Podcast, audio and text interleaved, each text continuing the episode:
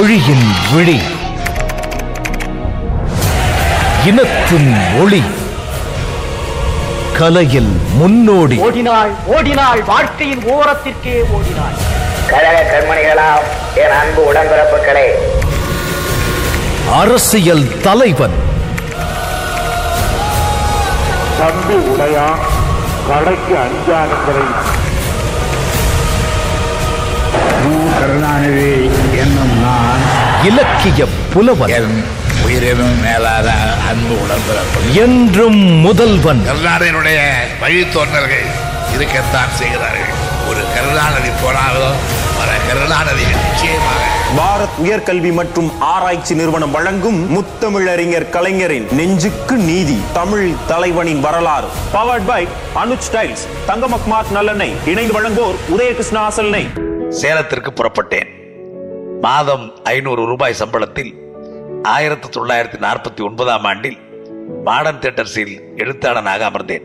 திரு M C சக்கரபாணியும் காமு ஷெரீப்பும் ஒரு நாள் அங்கே எனக்கு ஒரு நண்பரை அறிமுகப்படுத்தினார்கள். அந்த நண்பர் தான் இன்று மிகுந்த கவித்திறன் பெற்றவராக விளங்கும் கவியரசு கண்ணதாசன். நானும் அவரும் சென்னையில் முன்னேற்ற கழகம் தொடங்கப்பட்ட நாளன்று சென்னைக்கு சென்றிருந்தோம். சென்னை நிகழ்ச்சிகளை முடித்துவிட்டு மறுநாளே சேலம் திரும்பி அம்மாவையும் மனைவியையும் சேலத்தில் சந்திக்க வேண்டும். வாடகைக்கு பார்த்திருந்த வீட்டில் குடிபோக வேண்டும் என்ற திட்டத்துடன் என் சென்னை பயணத்தை நான் ஏற்பாடு செய்திருந்தேன்.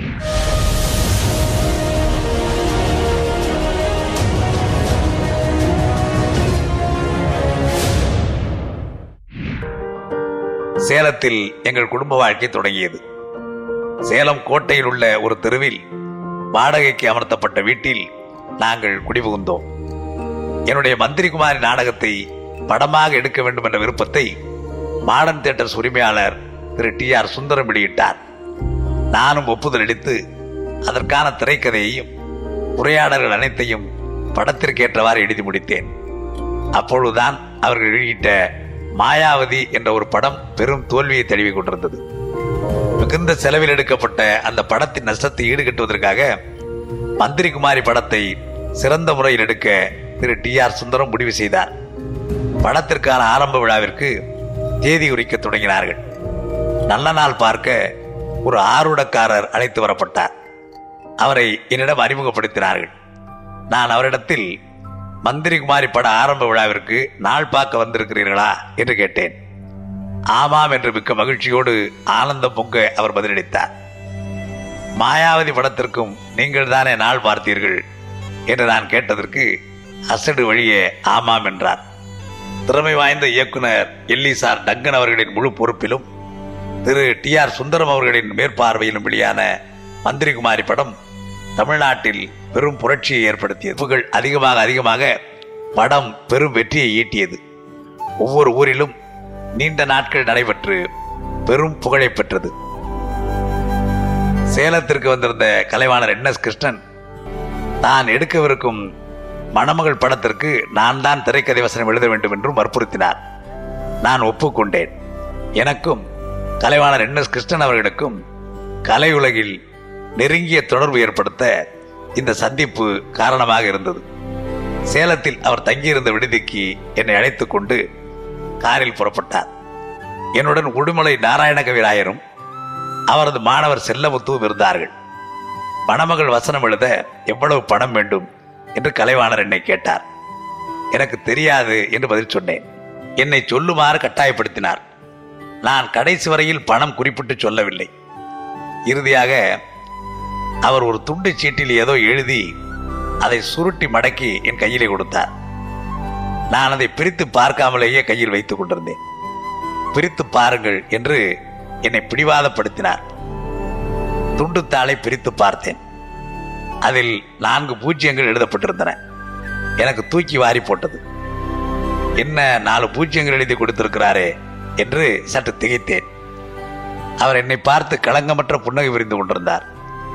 நான் அதில் ஏதோ நகைச்சுவை இருக்கிறது என்பதை மட்டும் புரிந்து கொண்டு சரி சம்மதம் என்று கூறினேன். அவர் விழிகளை அகலமாக ஆக்கி கொண்டு அப்படியா சம்மதமா? என்று ஆவலோடு கேட்டார். நான் மறுபடியும் ஆமாம் சம்மதம்தான் என்று சொன்னேன். கலைவாணர் கண்களை கேலியாக சிமிட்டி கொண்டே என்னை மறுபடியும் பார்த்து நான்கு பூஜ்ஜியங்கள் போட்டிருக்கிறேன் அதற்கு சம்மதமா என்று கேட்கிறேன். ஆமாம் என்கிறீர்களே நான் நம்பலாமா? என்று கேட்டார். ஒத்துக்கொண்டுதானே ஆமாம் என்கிறேன் என்று பதில் சொன்னேன். சீட்டை கொடுங்கள் என்று வாங்கி கொண்டார். இதில் ஒன்று எங்கே போடுவது முன்னாலா பின்னாலா? என்று கேட்டார். எங்கு வேண்டுமானாலும் போடுங்கள் என்றேன். அவர் நான்கு பூஜ்ஜியங்களையும் கடந்து கடைசியாக ஒன்று என்று எழுதினார். அதாவது பூஜ்ஜியம் பூஜ்ஜியம் பூஜ்ஜியம் பூஜ்ஜியம் ஒன்று என்று எழுதப்பட்ட சீட்டை என்னிடம் கொடுத்தார். சிரித்துக்கொண்டே சரிதானா என்றார். நான் சரிதான் என்று கூறியவாறு அவர் கொடுத்த சிறிய சதுரமான சீட்டை தலைகீழாக மாற்றி காட்டினேன். அப்படி மாற்றிய போது ஒன்று முதலிலும் நான்கு பூஜ்ஜியங்கள் அதனைத் தொடர்ந்தும் பத்தாயிரம் என்று காட்சியளித்தது. அதை பார்த்துவிட்டு கலைவாணர் ஆகா என்னையே ஏமாற்றி விட்டீர்களே என்று பயிறு குறுக சிரித்தார். இப்படி நகைச்சுவையுடனே எங்களுடைய கலையுலக தொடர்பு ஆரம்பமானது. அந்த கலைவாணர் இன்று இல்லாவிட்டாலும் அவர் கலையுலகத்தில் பதித்துவிட்டு சென்ற முத்திரைகள் என்றென்றும் அழியாதவைகளாகும். மனுஷன மனுஷன் ஏற்று அந்த காலம். அது அந்த காலம். மடமை நீங்கி நமது உடமை கோருவது எந்த காலம்? ஆமா மடமை நீங்கி போது உடமை கோருவது எந்த காலம்? நினைச்சதையெல்லாம் எழுதி வச்சது அந்த காலம். அது அந்த காலம். எதையும் நேரில் பார்த்து நிச்சயிப்பது இந்த காலம். மனுஷன மனுஷன் ஏற்று பொழைச்சது அந்த காலம். மடமை நீங்கி போது உடமை கோருவது எந்த மந்திரம் ஜெபித்தது அந்த காலம். அது அந்த காலம். மழையை பொழிய வைக்கவே எந்திரம் வந்தது இந்த காலம். அவர் சாகும் வரையில் என்னுடைய உற்ற நண்பராக விளங்கினார். என் குடும்பத்து உறுப்பினர்களில் ஒருவராக தன்னை ஆக்கிக் கொண்டார். சேலத்தில் இருந்த என்னை சென்னைக்கு குடிவந்து விட வேண்டும் என்று அடிக்கடி அவர் வற்புறுத்தியதன் விளைவாக நான் சென்னையில் குடியேறினேன். நாள்தோறும் காலையிலோ மாலையிலோ என்னை சந்திக்காவிட்டால் அவருக்கு நிம்மதியே இருக்காது. அவரும் கலையுலக நண்பர்களும் நானும் எத்தனையோ நாட்கள் சென்னை கடற்கரையின் மணற்பரப்பில் ஆயிரம் ஆயிரம் கதைகளை பேசி பேசி மகிழ்ந்திருக்கிறோம். இந்த பாரு கொஞ்சம் சந்தோஷம். எப்- எப்பவும் நம்ம சந்தோஷமாவே இருக்கணும். கோவமே கூடாது. எங்க கொஞ்சம் சிரி சிரிக்க முடியாது. சிரிக்க மாட்டேன்? சிரிப்பு. சிரிப்பு. இதன் சிறப்பை சீர்தூக்கி பார்ப்பதே நமது பொறுப்பு. இதன் பிறப்பை சீர்தூக்கி பார்ப்பதே நமது பொறுப்பு. கருப்பா வெளுப்பா என்பதை எடுத்து காட்டும் கண்ணாடி சிரிப்பு. மனம் கருப்பா வெளுப்பா என்பதை எடுத்து காட்டும் கண்ணாடி சிரிப்பு.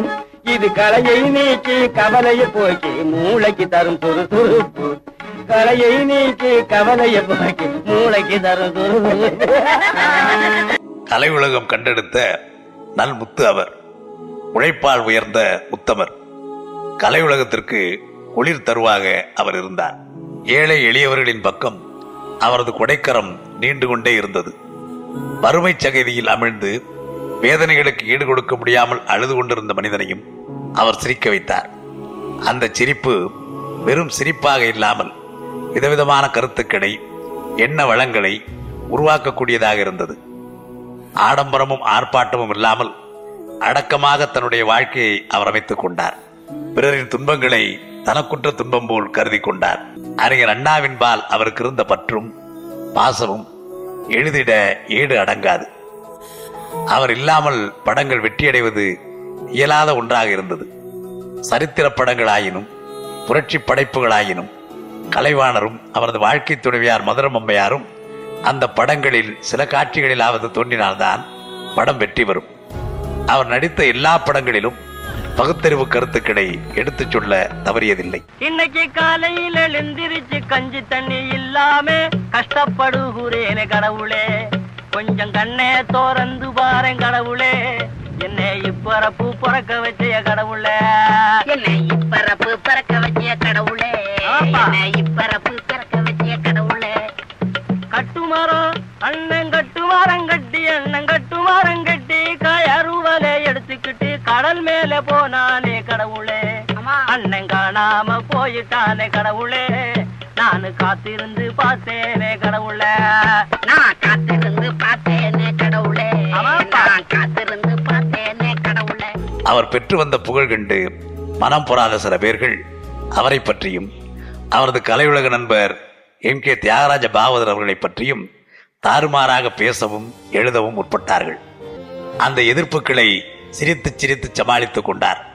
ஈனத்தனமான எதிர்ப்புகள் வரும்போதும் மறைமுகமான தாக்குதல்கள் வரும்போதும் அண்ணா காட்டிய மௌனமும் கலைவாணர் காட்டிய சிரிப்பும் இன்றைக்கும் என்னால் மறக்க முடியாதவைகளாகும். அத்தகைய எதிர்ப்புகள் என்னை நோக்கி வருகிற நேரத்தில் நான் அண்ணாவையும் கலைவாணரையும் தான் எண்ணிக்கொள்ளுகிறேன்.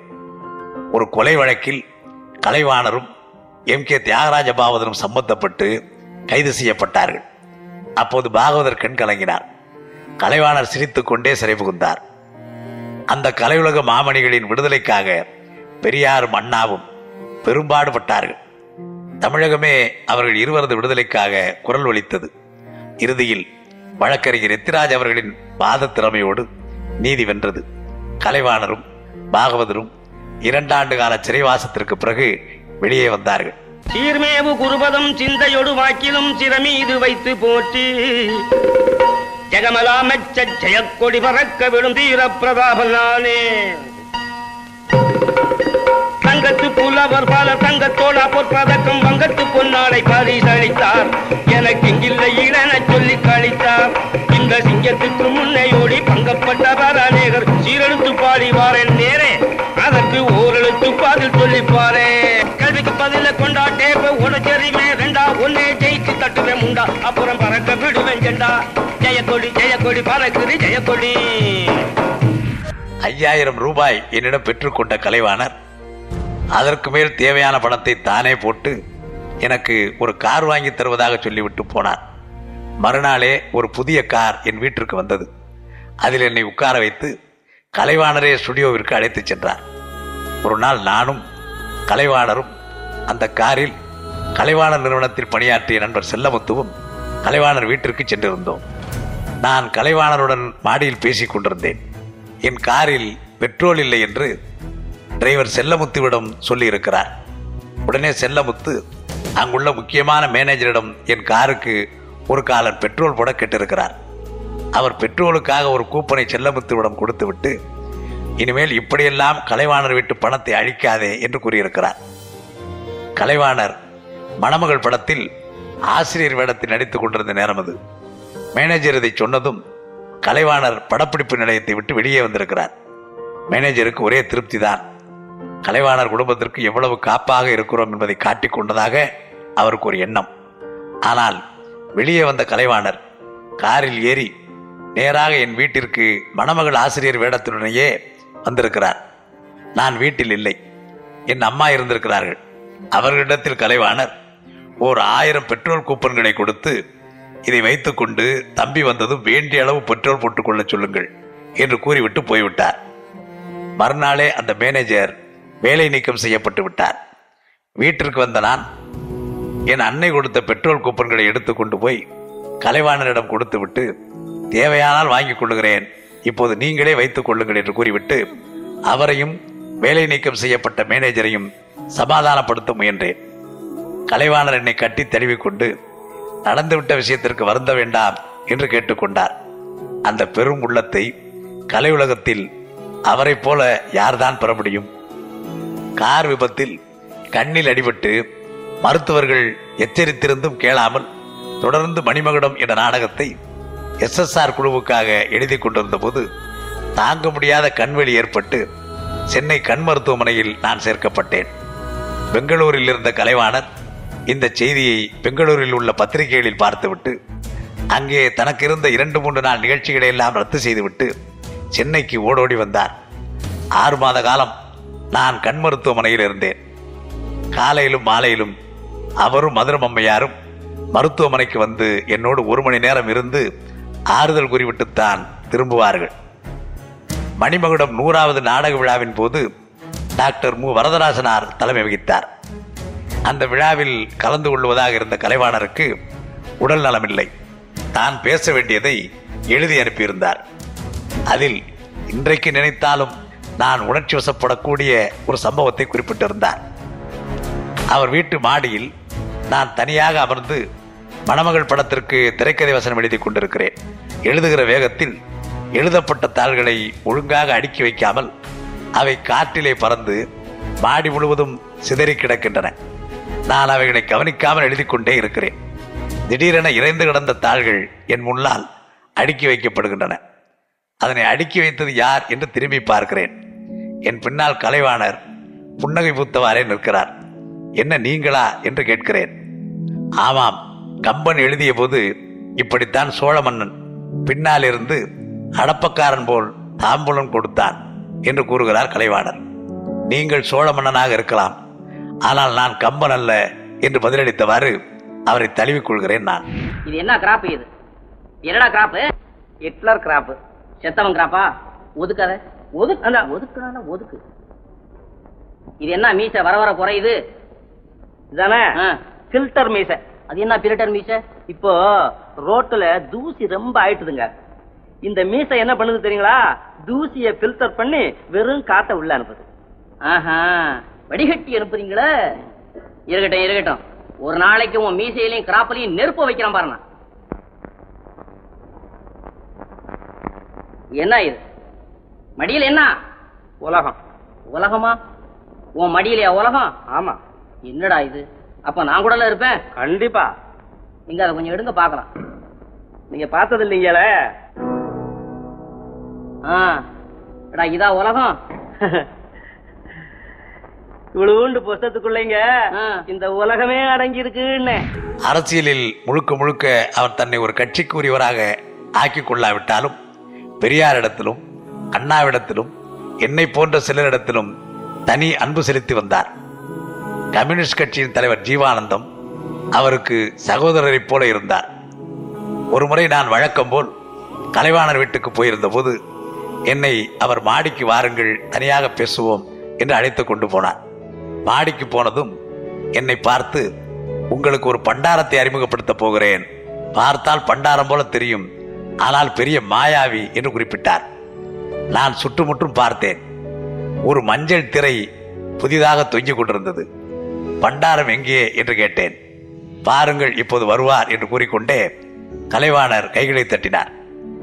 மஞ்சள் திரையை விலக்கிக் கொண்டு ஒரு உருவம் நாங்கள் இருந்த இடத்தை நோக்கி வந்தது. நல்ல கட்டான உடல் மழு மழு என்றிருக்கும் மொட்டை தலை இடையிலே காவி ஆடை தோளிலே ஒரு காவி துண்டு கழுத்தில் ருத்ராட்ச மாலை நெற்றி நிறைய விபூதி.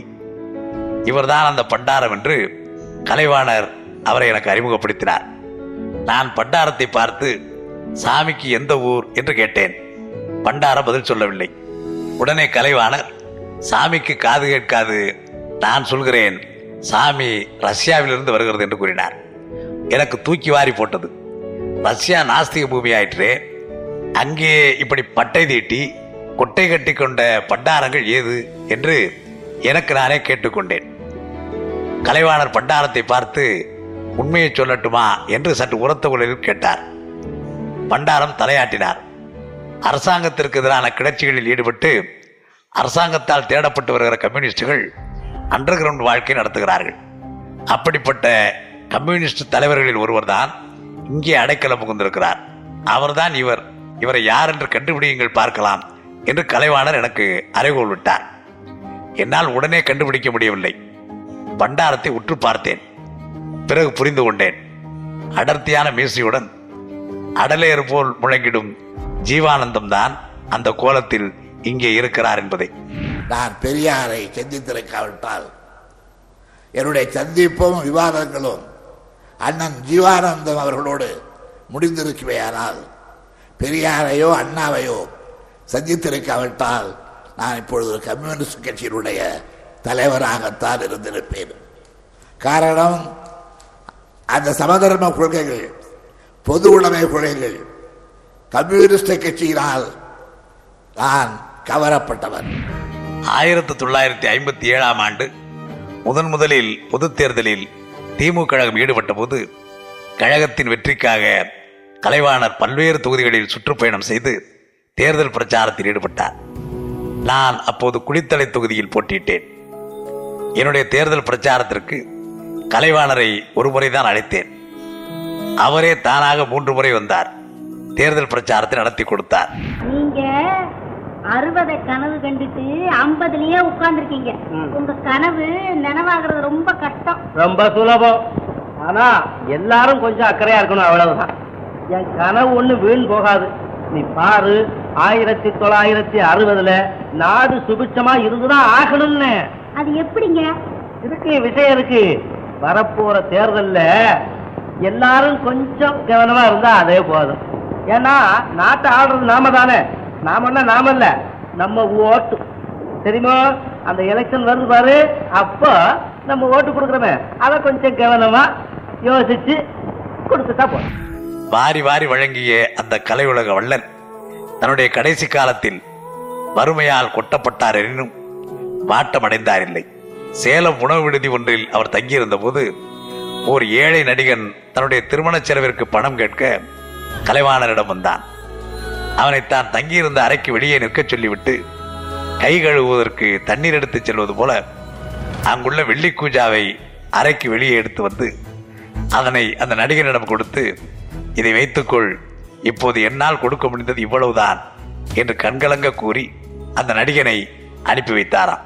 அப்போது சேலத்தில் தங்கியிருந்த சமயத்தில் தான் ஓர் ஊராட்சி மன்றத்தில் அண்ணாவின் திருவுருவப் படத்தை கலைவாணர் திறந்து வைத்து சொற்பொழிவாற்றினார்.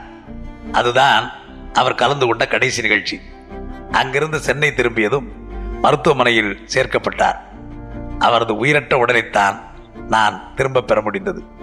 அண்ணாவினுடைய கடைசி பொது நிகழ்ச்சி கலைவாணர் சிலையை சென்னையில் திறந்து வைத்ததுதான்.